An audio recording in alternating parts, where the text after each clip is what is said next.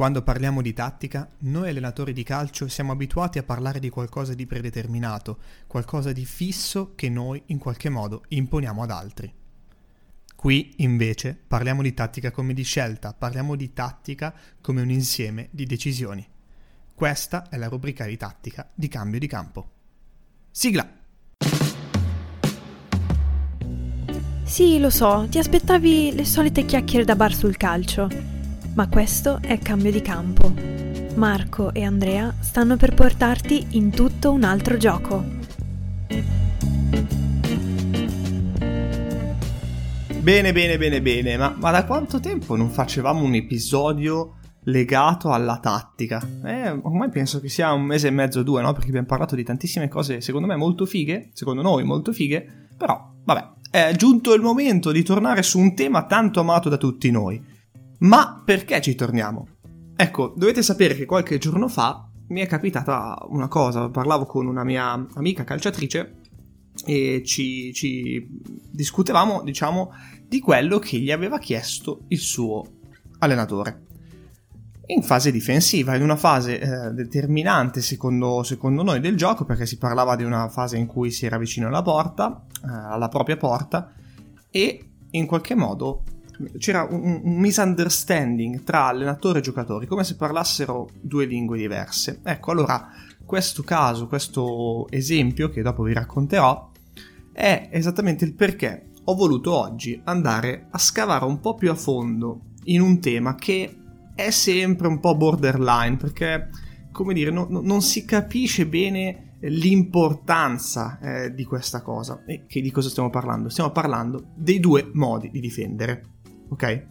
Stiamo parlando della difesa zona e della difesa uomo.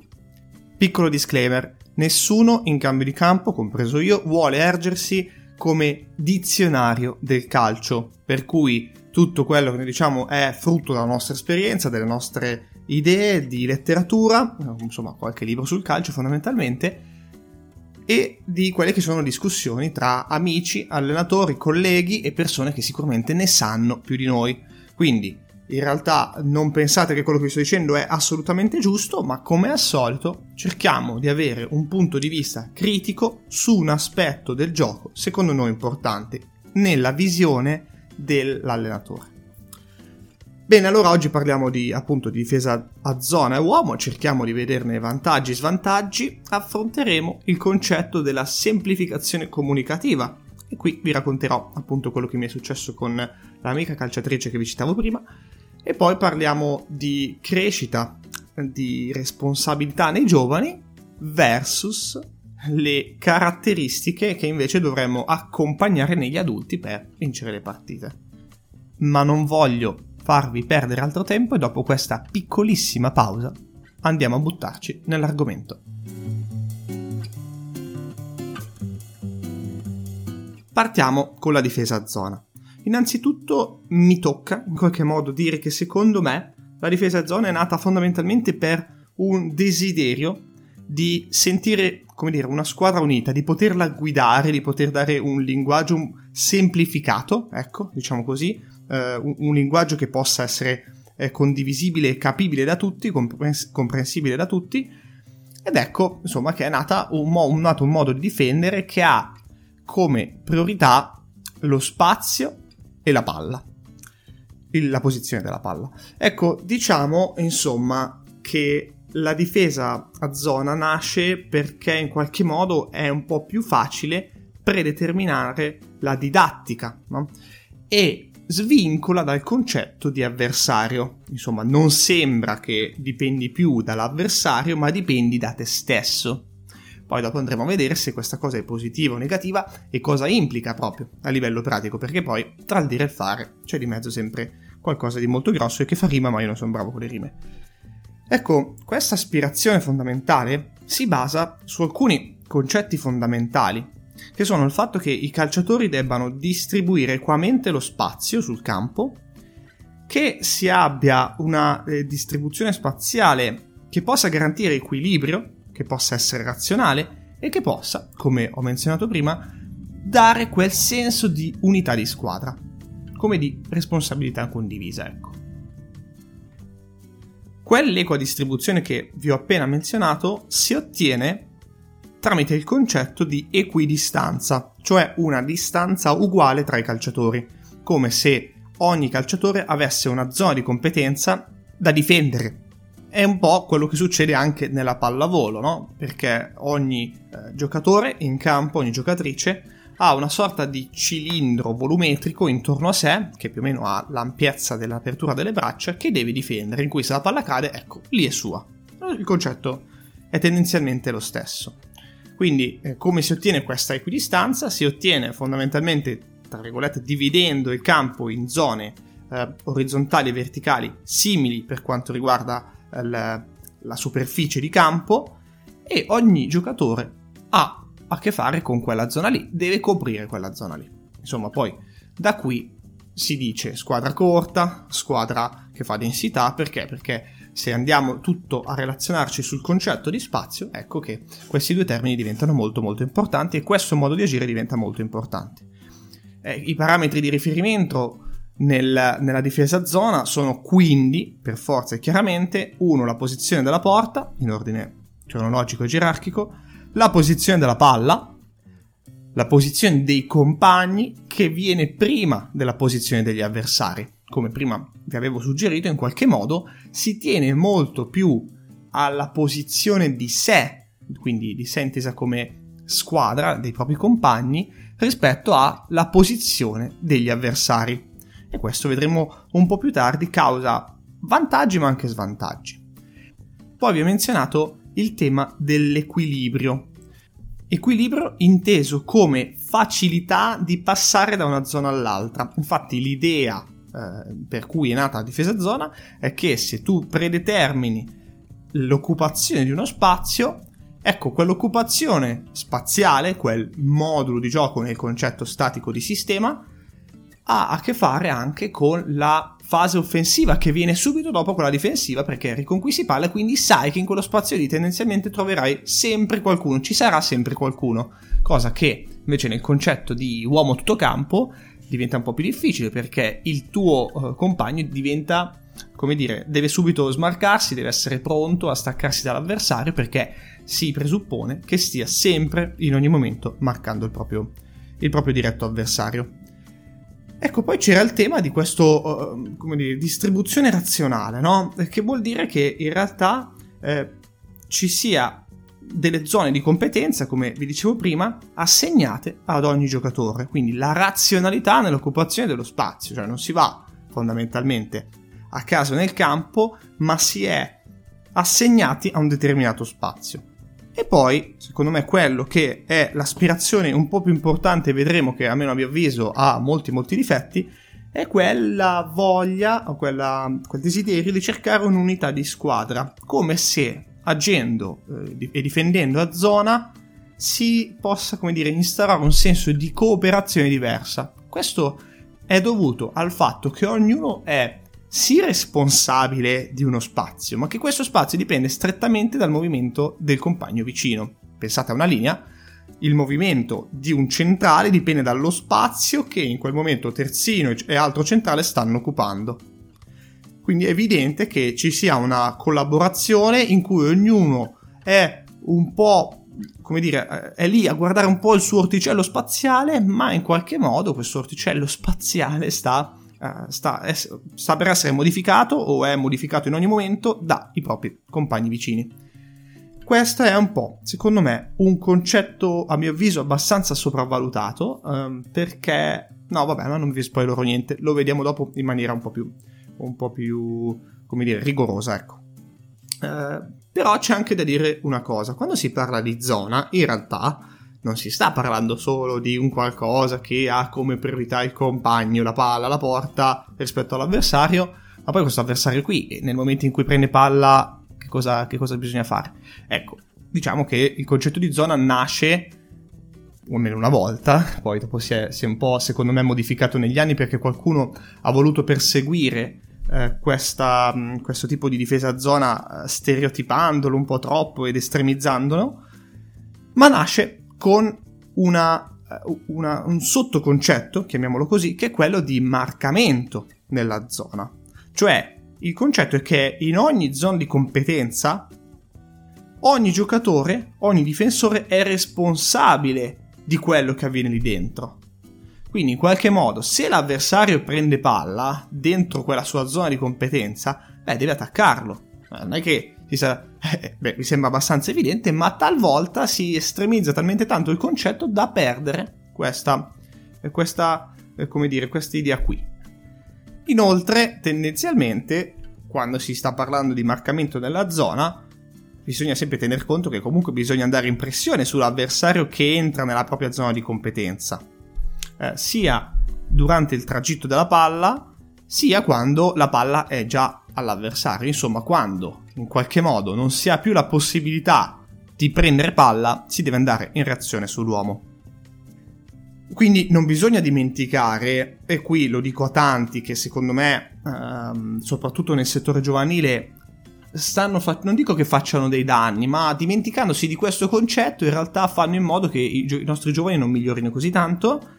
Ecco, dobbiamo dimentic- non dobbiamo dimenticare, dicevo, che per difendere a zona in qualche modo bisogna anche difendere, saper difendere a uomo, perché se evidentemente il tuo non sei capace di affrontare l'avversario nella tua zona di competenza una volta che ha preso palla, diventano dei bei guai, perché poi dopo ti mette a, in condizioni di dover cambiare tutto l'assetto difensivo. E poi soprattutto in certe zone di campo l'uno contro uno è fondamentale e soprattutto gli avversari esistono in qualche modo e ti mettono nelle condizioni di doverlo, eh, di poterlo affrontare. Parliamo poi della marcatura a uomo, della difesa a uomo. Ecco, quando parliamo di marcatura a uomo, stiamo parlando di un modo di difendere che è essenzialmente individuale, ok? Ma che in realtà ha un grandissimo sfondo collettivo molto molto molto sottovalutato perché in realtà il fatto che tu stia difendendo individualmente su un uomo non presuppone affatto che tu sia un individualista o che stia pensando solo ed esclusivamente a te stesso o che abbia meno personalità, eh, meno responsabilità, ecco. Anzi, presuppone che nel momento in cui tu stai facendo questo e qualcun altro sta facendo la stessa cosa in un'altra zona limitrofa o anche comunque lontana di campo, quell'altro riconosca cosa tu stai facendo, perché riconosce il tuo atteggiamento e quindi sarà pronto eventualmente a poter decidere in funzione del fatto che tu faccia una scelta eh, di anticipo piuttosto che di andare in contrasto, piuttosto che qualsiasi altra scelta, lui sarà lì pronto, deve essere lì pronto a saper difendere anche in una situazione un po' più sfavorevole. Perché? Perché ha capito quello che tu stai facendo. Quindi, insomma, questo concetto ci tengo a metterlo eh, come primo concetto nella, nella, nella, marcatura uomo perché tante volte si demonizza questo tipo eh, di marcatura dicendo no ma è personale, eh, si, si, parla solo di tattica individuale, no non è vero, non si parla di tattica individu- solo di tattica individuale perché mentre tu agisci nei principi, nei concetti della tattica individuale in realtà stai guardando quello che succede in campo, stai riconoscendo, stai eh, com- com- cominciando a capire quali possono essere degli scenari diversi rispetto a quello che tu ipotizzi. Nella marcatura uomo, in generale, eh, però l'idea è quella appunto di marcare tanto più vicino l'uomo, tanto più vicino quanto si è alla propria porta, perché è evidente che poi quando invece si è un po' più lontani dalla propria porta si possono lasciare distanze diverse per dare una priorità un pochino diversa allo spazio per aiutare coloro che sono dietro di noi, ma anche no, non è detto per forza che sia così in tutti i modi di giocare, in, tutti, eh, in tutte le idee che giocatori e allenatori possono sviluppare in campo. Sicuramente però c'è almeno una regoletta fondamentale di quando si parla di marcatura uomo che deve essere seguita, cioè avere il controllo visivo dell'uomo sempre in ogni momento eh, oltre ovviamente ad essere posizionati in maniera frapposta tra avversario e porta. Ecco, pro- questa cosa qui in realtà ci crea dei problemi nella marcatura a uomo perché essere in grado di vedere sempre avversario e palla non è così facile.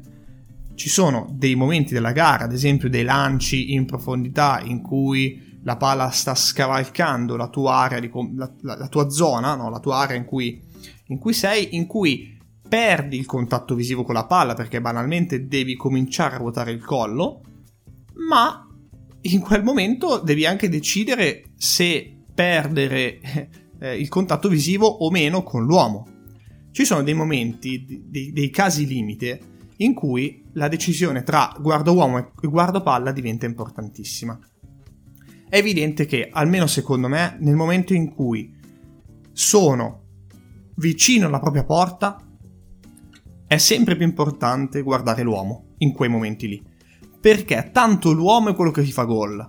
E male che vada, hai perso il contatto visivo con la palla che comunque sai qual è la traiettoria che sta facendo perché non è così imprevedibile la traiettoria della palla, mentre l'uomo può cambiare direzione, la palla no.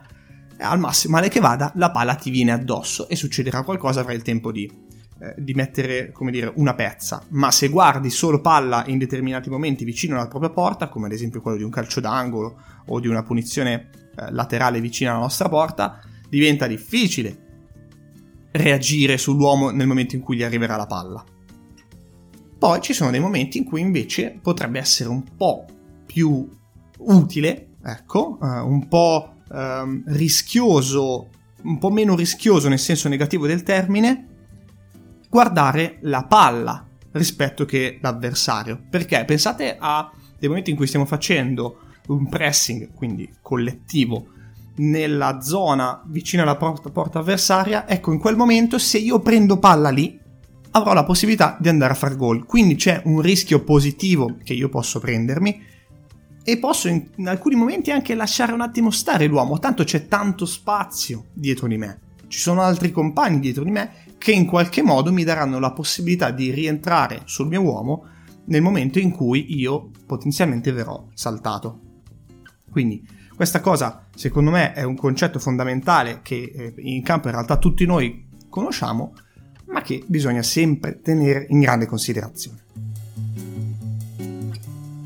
Bene, ora, visto che vi ho un attimo elencato quelle che sono eh, idee caratteristiche di difesa eh, del modo di, di difendere a zona e della marcatura uomo, Adesso voglio in qualche modo parlarvi e mettere a confronto le due cose e vedere vantaggi e svantaggi. A mio avviso, uno dei, o meglio, diciamo ad, ad avviso di tanti, e non solo mio, io farò un po' il critico della situazione, cercherò di farlo perché secondo me ha senso essere sempre critici in queste, in queste cose qui. Uno dei vantaggi della difesa a zona è che il difensore dipende da se stesso e non dall'uomo. Beh, um, qui vuol dire fondamentalmente che il difensore deve decidere rispetto a se stesso e ai propri compagni, ecco, rispetto a se stesso inteso come eh, uomo, come squadra, ecco, ma invece nella difesa a uomo dipendi dall'avversario. Um, vero? Nel senso, se si vuole svincolare, almeno idealmente, il nostro giocatore, la nostra giocatrice, che dipende solo da se stesso, che deve agire rispetto a qualcosa che è, come dire, di un alto livello rispetto alla posizione e alle scelte dell'avversario, allora ci sta. Diciamo che il fatto di dipendere dall'avversario, secondo me, non è così negativo in fase, in fase difensiva.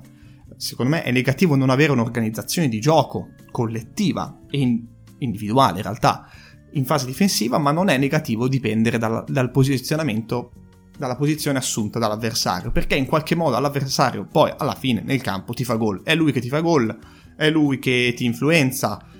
Anche nella difesa a zona, in realtà, quando ti passa un avversario vicino, avendo tu la tua zona di competenza e dovendone essere responsabile, l'avversario ti tira un po' fuori da quella zona, ti può manipolare. Quindi l'avversario alla fine ti influenza sempre. Bisogna, secondo me, almeno nel, dal mio punto di vista, ma umilissimo punto di vista, cercare di tenerlo conto sin dal principio e quindi magari poi cominciare a difendere rispetto a quello. Però, vi ripeto, è un'idea assolutamente personale. Un altro vantaggio che da questo punto di vista invece a mio avviso è indiscutibile della difesa zona è che si è numerosi, cioè si è eh, densi rispetto alla posizione della palla. Tendenzialmente infatti si ha una aggregazione numerica di giocatori e difensori molto grande rispetto alla difesa a uomo che invece si preoccupa della distanza rispetto all'avversario singolo, ok? Questa cosa qui è positiva, assolutamente positiva, perché eh, insomma non è facile difendere rispetto a una difesa che fa densità, specie se la fa in zone di campo che noi dobbiamo attaccare, tipo quella della, quella della porta, dell'area. È evidente però che in altre situazioni si, eh, si presuppone che facendo densità su, da una parte, se la, se la palla è su un lato, il lato opposto sia tendenzialmente un pochino più libero. E questo poi va a creare eh, degli svantaggi per chi difende e può andare invece a creare dei vantaggi per chi attacca.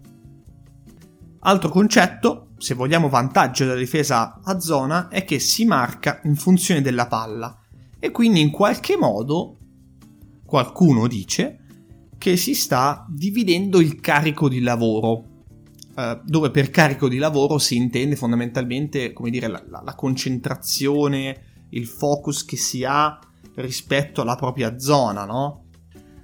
Io qui mi sento di dire che questa cosa è un po' borderline perché è vero che si, si, ha a che fare solo con la propria zona di competenza, però è anche vero che se abbiamo detto che vogliamo dare un'unità di squadra, quindi il concetto di zona esiste e, e viene introdotto perché tutti siano sempre in tutti i momenti eh, del gioco attenti a quello che sta succedendo, beh, di, diminuire così tanto il carico da lavoro, almeno a livello eh, cognitivo e di focus attentivo, di alcuni giocatori, magari quelli più lontani dalla palla, non è così tanto positivo, allora cioè va contro la nostra stessa idea.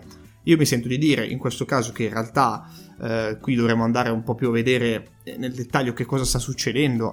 E qui insomma ci sono tante persone che, eh, che fanno analisi rispetto al carico cognitivo, ci sono tantissimi modelli. Vi consiglio di, di cercare un po' in letteratura in maniera anche qui critica perché insomma poi secondo me eh, io in tante squadre che ho avuto e che, al, che, in qualche modo difendevano in modi diversi, non posso dire che il carico cognitivo di chi è più vicino o più lontano dalla palla nel momento in cui si difende sia così tanto più alto o più basso. Però, insomma, questo secondo me anche sono uh, valutazioni individuali. Sicuramente degli svantaggi della difesa a zona e quindi magari van- dei vantaggi della difesa a uomo è che non marcando a uomo tutto campo avvengono dei momenti in cui cambiare la marcatura, cioè quando l'avversario fondamentalmente ti passa da una zona all'altra piuttosto che per qualche motivo ti, ti, ti disorganizza, eh, lì possono nascere delle, delle, incomprensioni. Sono dovute chiaramente a una questione di gio- gioco, nel senso che più ti abitui a comunicare con determinati giocatori e quindi con compagni tendenzialmente più vicini di reparto rispetto a te, più queste problematiche avvengono meno. Però è anche vero che eh, nella difesa uomo invece è molto facile fare una scalata, è molto facile fare un cambio di marcatura, um, o meglio, molto facile, è un po' più facile, ecco, mettiamola così. Un altro vantaggio della difesa uomo, che in qualche modo anche qui possiamo vedere come svantaggio di quella zona, è che c'è meno contatto fisico col proprio avversario. Quindi tante volte in realtà l'avversario nella difesa zona ti prende palla e tu lo guardi che ha la palla. Già. E, insomma, questa cosa in, ti, ti, crea un po' di difficoltà perché a quel punto tu gli hai lasciato un vantaggio che è la, il possesso della palla con cui lui può fare quello che vuole. Perché guarda il campo, controlla la posizione dei propri compagni, decide se saltarti o no. A quel punto lui è il comando del gioco e tu, come difensore, sei sempre lì a dover rincorrere la sua idea. E questa cosa tante volte, insomma, ti mette nelle condizioni di non sentirti così importante rispetto al dominio del gioco. Quindi anche qui bisogna sapere, a mio avviso, scegliere. L'altro punto è che agendo come squadra corta nella difesa zona, perché quello è il principio fondamentalmente, generalmente si rischia eh, di avanzare un po' più lentamente. Perché? Perché se il principio è teniamoci corti in, in, eh, tra le linee, eh, è ovvio che chi è davanti non si sentirà poter, di poter avanzare velocemente se non è sicuro che dietro la velocità sia la stessa. Perché altrimenti crea delle, dei buchi tra le linee che poi possono essere, come ben sappiamo, strategicamente attaccabili dall'avversario. Mentre nella difesa a uomo l'organizzazione diventa più veloce, più aggressiva, più rapida, perché tanto alla fine devi andare a prendere l'uomo tendenzialmente più vicino rispetto a te e quindi ci vai. E tutti gli altri poi ci vanno, perché quella è l'idea. È molto, molto più facile dal punto di vista comunicativo, ecco. Ed è proprio di comunicazione, sulla base di questa parola, che andiamo a vedere un concetto, secondo me fondamentale per tutti gli allenatori, specie, a mio avviso, visto che fondamentalmente calco eh, dei, dei, campi di, di, dilettanti, non troppo di, anzi, qua, eh, mai per ora eh, di professionisti, in, con allenatori che non hanno le idee ben chiare ehm, qui vicino, vicino, a casa mia, no? nel, nel Varesotto, in cui, eh, in cui, parlo con amici e mi, in tanti mi dicono sempre che hanno questo tipo di problema.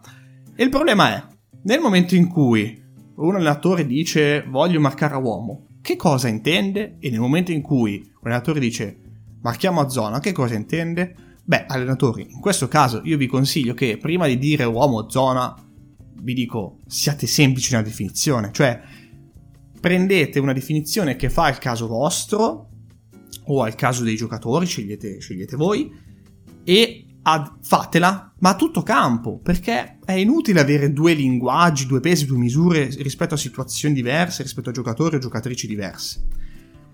Perché altrimenti succedono cose come quella che vi sto raccontando adesso. Una, questa mia amica calciatrice mi racconta che il, il suo allenatore introduce una soluzione tattica con il libero e lo chiama libero. E tutti noi sappiamo che il libero tendenzialmente è chiamato tale per cui, ehm, cioè perché non marca, cioè è libero dalla marcatura. Quindi si presuppone che i due eh, difensori vicini a lui, vicini a lei in questo caso, marchino sempre e comunque e che il libero stia a difesa della, della cioè stia a copertura, no? Stia a difesa dalla profondità. In realtà però succede che in determinate circo- circostanze durante la gara la marcatura del, di uno dei due centrali eh, l'allenatore chieda che sia scalata sul libero, cioè che il libero vada a marcare fondamentalmente uno dei due attaccanti perché è troppo lontano dalla zona di competenza di uno dei due difensori. Eh, allora in realtà cade il concetto, cioè cade il concetto di libero, cade il concetto di marcatura a uomo e qui si crea un misunderstanding nei giocatori, cioè magari nel tuo cervello di allenatore l'idea è, t- è, tutta chiara, no? Si fa così, si fa così. Però poi magari sei stato così, sei stato così eh, incomprensibile da parte degli allena- dei giocatori che no, non comprendono più cosa devono fare e quale scelta fare. Ecco qui avviene un gran disastro, a mio avviso, cioè avviene quello che l'allenatore non deve far accadere, cioè sta facendo comunicare male i propri giocatori in campo che non sanno più che decisione prendere. Invece io dico cose facili, attuabili, eh, che anche se richiedono un po' di tempo per essere masticate e, e fatte proprie dai giocatori, sono, sono, lì, sono chiare, cioè quello è il modo di, di, difendere. Al massimo sbagli, ma sai che la prossima volta devi far così. E allora, se dici che si marca uomo, se dite che si marca uomo, si marca uomo. Se dite che si marca zona, si marca zona. Non esiste un momento in cui c'è la zona e poi il giocatore deve interpretare l'uomo se no, se no è veramente un disastro. Cosa diversa se invece interpretiamo un modo di difendere a zona e diciamo di stare un po' più attaccati liberamente quando, all'uomo rispetto a quando siamo più vicini alla nostra porta, perché sappiamo che lì poi ci fanno male, ok? Perché altrimenti possono succedere dei disastri, no? Tante volte vediamo anche in Serie A, in quelli che esasperano il concetto di difesa zona, in che eh, su cross dal fondo, la, li- la linea si schiaccia, non si crea il cosiddetto castello difensivo, cioè i, i centrocampisti non vanno ad occupare quelle zone, eh, quelle zone scaglionate, almeno verticalmente rispetto alla linea di difesa, e si prende gol con una palla banalissima dietro. Perché? Perché si guarda solo la palla. Eh, no, lì bisogna dare anche priorità all'uomo. Allora, questa cosa è un po' diversa. Ma se in determinate circostanze devi passare da zona uomo, da zona uomo e non sei chiaro, eh, diventa un bel problema. Quindi il mio consiglio è siate chiari e siate soprattutto semplici nelle vostre, richieste, soprattutto in quelle di fase difensiva, che sono dei momenti, eh, secondo me, molto molto organizzabili, ben più della fase offensiva, e che in qualche modo, se diamo eh, semplicità in quei momenti, poi i nostri giocatori si sentono meglio. Cioè, di questo ne sono, ne sono assolutamente sicuro. Voglio poi, prima di lasciarvi andare alle cose che dovete fare in questa giornata, fare un paio di riflessioni con voi. E di questo magari eh, stiamo cercando di, di, di poter portare un, un, giocatore che ha fatto la storia del calcio della Serie A e che oggi allena nel settore giovanile, che in qualche modo ci darà sicuramente un'idea ancora più professionale rispetto, rispetto a noi. L'idea è quali sono le competenze che vogliamo dare ai nostri giovani, soprattutto in tema di responsabilità in campo, e quali invece dovrebbero essere le soluzioni adattate, adattive anzi, quando alleniamo una squadra di adulti. Perché sono due cose a mio avviso diverse. Quando si parla di giovani, in realtà il nostro più grande desiderio dovrebbe essere formarli, come ben sappiamo. E nel momento in cui ci poniamo come, eh, secondo questa idea, come formatori, io mi sento di dire che rispetto a quello che ci siamo detti prima e rispetto alla mia esperienza, la più grande formazione avvenga nel momento in cui chiediamo grande responsabilità ai nostri giovani. E intendo responsabilità eh, sia collettive ma soprattutto individuali, cioè responsabilità del fatto che se sbagli stai causando un problema. E credo, o meglio, se, se, sbagli e anche se non ti impegni, se non dai quel massimo, stai causando un problema. E secondo me questa cosa avviene soprattutto quando chiediamo di difendere a uomo. Perché in realtà in quel momento stai creando dei grandi, scusate, dei grandi casini all'avversario, al, al tuo compagno, se non marchi, perché lasci dei 2 contro 1 o dei potenziali 3 contro 1 e così via in campo, e soprattutto perché in realtà fa, fai pure cavolare gli altri, cioè eh, il concetto poi di io marco, tu marchi, tu marchi, tu marchi in tutto, in tutto il campo è molto comprensibile da tutti, la responsabilità è individuale nel momento in cui c'è un'idea di gioco condivisa, quindi non credo che uh, sia, come dire, così tanto ottimo l'idea di marcare a zona nei, nei giovani, perché poi in campo l'abbiamo provato tutti, perché quando succede eh, qualcosa di negativo, ad esempio prendiamo un gol, tutti si guardano e dicono Ah, oh, ma è colpa tua, è colpa mia, non si sa mai perché siamo al limite della zona di competenza. Chi doveva marcarlo? È mio, è tuo? Boh. Invece nella marcatura uomo si è responsabili. Il tuo giocatore è quello. Se hai sbagliato, ti prendi le tue responsabilità. Ho sbagliato, chiaramente, non succede nulla, anche se è preso gol, però hai sbagliato. Ed è così, cioè, si sbaglia. Se lo si ammette, si ammette il proprio errore, si ammette di aver fatto schifo in quella situazione e si migliora la prossima. Non è un borderline del tipo no, ho sbagliato te, ma forse ho sbagliato io, no, ma è colpa tua. Cos'è quella roba lì? Chiar- chiarezza, semplicità. Questo secondo me dà molto um, ai propri giocatori. Mi, mi, sento, mi, sento, di dirvelo, ma vi ripeto, è una opinione anche qui totalmente personale e magari tra, tra, qualche, tra qualche anno cambierò idea, chissà, non lo so. Mentre cosa diversa è quando parliamo di adulti. Perché quando parliamo di adulti, a mio avviso, l'obiettivo diventa vincere o far vincere in qualche modo la propria squadra, Ecco lì bisogna andare a avvicinarsi a quello che i giocatori sono. Se i giocatori hanno delle tendenze a scappare, a, guard- a andare a proteggere questa profondità, a sentirsi sicuri, se sono un po' più vicini alla propria porta a difendere, a non avere tanti metri dietro, insomma ci sono un po' di, di situazioni che, eh, che possono suggerirci il fatto che per loro sia meglio marcare, difendere a zona, ecco allora avviciniamoci a quello.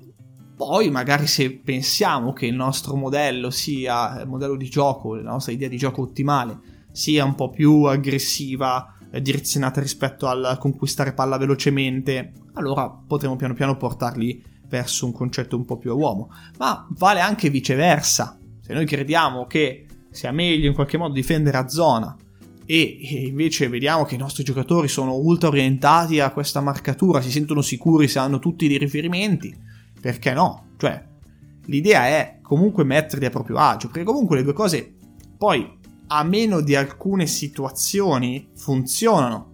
Eh, abbiamo visto eh, squadre vincere con la difesa zona, abbiamo, vincere, abbiamo visto squadre vincere con la difesa uomo, vincono un po' tutti.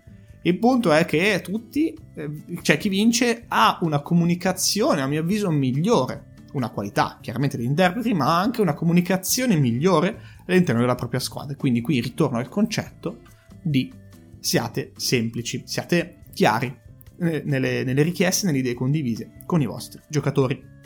Bene, Spero di avervi tirato un pippone non indifferente di 30 minuti e passa. A questo punto eh, non posso, eh, non voglio andare oltre. Noi ci sentiamo, anzi, anzi, anzi, un po' vado oltre perché vi faccio una richiesta. Se pensate che questa cosa sia utile, magari siete iscritti alla nostra newsletter in cui mandiamo sempre gli episodi, eh, opportunità formative o idee che ci vengono, eh, ci vengono da sviluppare, e che pensiamo possano essere utili al calcio e allo sport, beh, fateci eh, lì nella nostra newsletter troverete un bottone in cui potete farci sapere cosa ne pensate di questo episodio. Io onestamente ci tengo moltissimo perché se poi eh, non sono utili, non siamo utili o qualcuno di voi pensa che questa cosa sia totalmente stupida o no sense, allora tagliamo e facciamo qualcosa di un po' più utile per voi perché alla fine il nostro scopo è quello di cercare di dare dei concetti, dei concetti critici utili a coloro che calcano i campi sportivi e del calcio tutti i giorni. Io vi saluto, vi abbraccio forte e vi auguro una buonissima giornata.